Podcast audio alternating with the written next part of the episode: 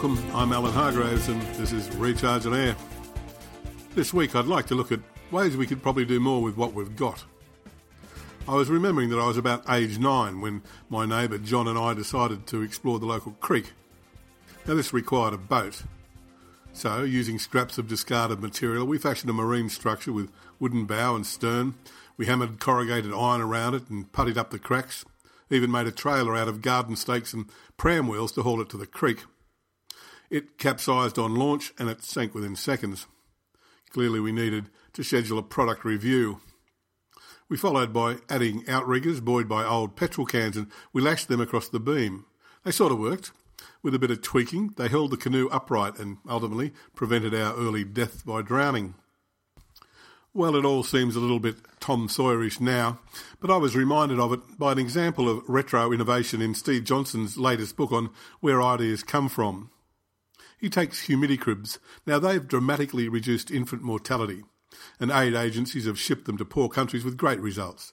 The problem is they cost up to $40,000 and they break down within a few years, usually in places where spare parts or skilled repairmen are hard to find. In poor countries, however, self taught mechanics manage to keep old automobiles ticking over. So, drawing on that market reality, a Canadian consultancy, Design That Matters, re engineered the humidicrib to depend on car parts. They replaced heaters with headlights and air circulation systems with dashboard fans. The whole thing could be powered by a motorcycle battery. The parts were readily available and plenty of people knew how to fix them. It highlights the attraction of simplicity Often it's your simplest strength that carries the day. For example, the power of radio is that it only takes one human sense, that's hearing, to access it. When TV arrived, pundits predicted radio's demise. Instead, radio thrived in the car and it reinvented itself via chat shows and breakfast programs. At the opposite end of the senses spectrum, TV did not eliminate cinemas either a lot of people still wanted the full scale attack on your senses that a movie theatre delivers. And now premium theatres have since added food and wine, adding taste and sustenance to steal wallet share from restaurants and bars. So, what are some good guidelines for a product review? Well, what have you got that still works? Men still use aftershave. In fact, Gen Y males demand more grooming products than their fathers and that led Procter and Gamble to relaunch Old Spice with new names like Red Zone and High Endurance, and they market it via hip online videos. They're worth having a look if you want to search on YouTube.